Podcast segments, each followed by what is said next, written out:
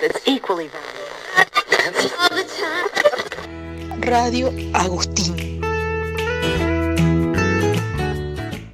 Hola, hola, ¿cómo andan familia de la escuela 1321? Les cuento que esta es una nueva emisión de la Radio Agustín.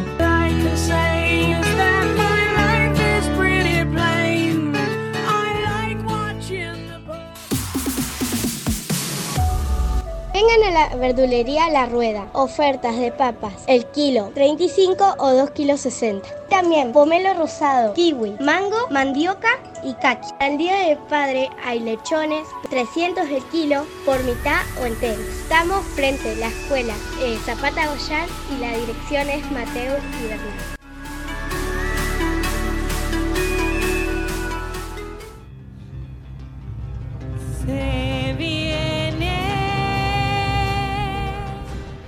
Secretos de la Historia.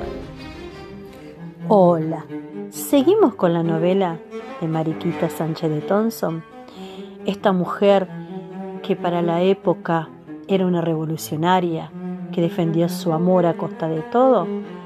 Bueno, cuando regresó Martín Tonso e inició el juicio de disenso, se la llamó a comparecer a doña Magdalena.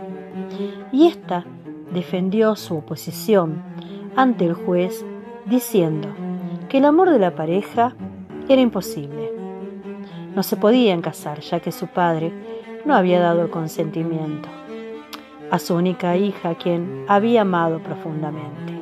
Además, también dijo que el señor Thompson era pariente bastante cercano y mostró ante el juez un gran temor de lo que podía resultar de ese matrimonio, diciendo, en textuales palabras, que puede resultar en un matrimonio cristiano para que entre padres e hijos haya buena armonía, que debe consultarse principalmente para evitar el escándalo y la ruina de la familia que tanto se opone a los santos fines del matrimonio. Y agregó que consideraba que era imposible que se casaran, ya que un militar no podría jamás gobernar una casa, ni los negocios de una familia. ¿Qué habrá respondido a esto Mariquita? Secretos de la Historia.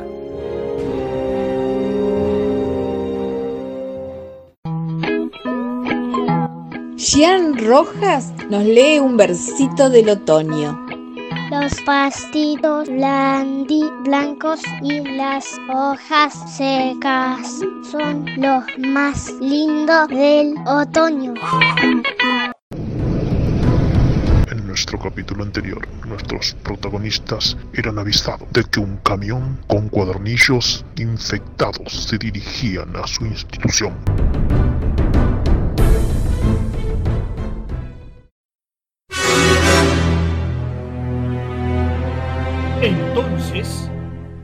Rápidamente se sube a su supermoto, se pone el casco y se dirige a interceptar el envío. Ve al camión y piensa, Ya lo tengo.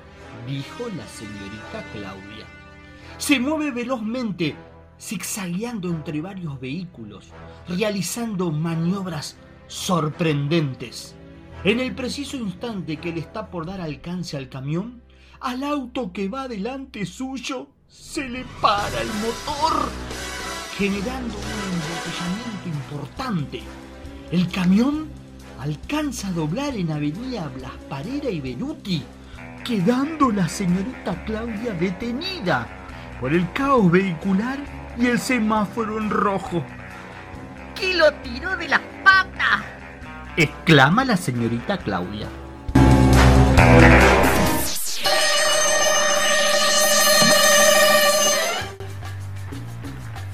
El camión de reparto va por calle Beruti, llegando a Caferata.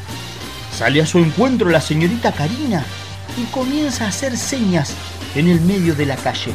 El camionero justo recibe un llamado a su celular y baja la vista. Nunca vio en la calle a la señorita Karina. En el preciso momento de la colisión, se percata, pega un volantazo y esquiva a nuestra compañera. Ella, ante el inminente choque, se arroja por encima de la zanja, realiza un rol adelante, dos flick-flack y queda de pie, pero sin poder detener al camión con los librillos infectados. ¡Santo cielo! dijo la señorita Karina.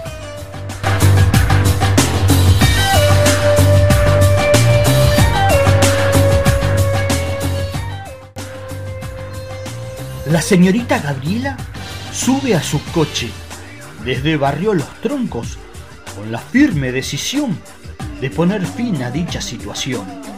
Se dirige raudamente por Beruti al encuentro del camión. En el momento de pasar sobre la vía del camino Viejo Esperanza, el auto de la señorita Gabriela tiene la mala suerte de caer dentro del único bache de la calle Beruti de oeste a este y rompe el tren delantero. Continuará.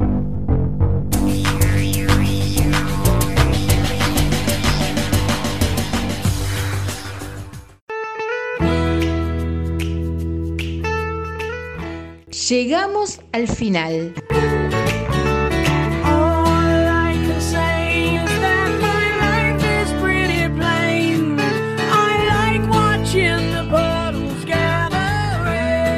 Radio Agustín.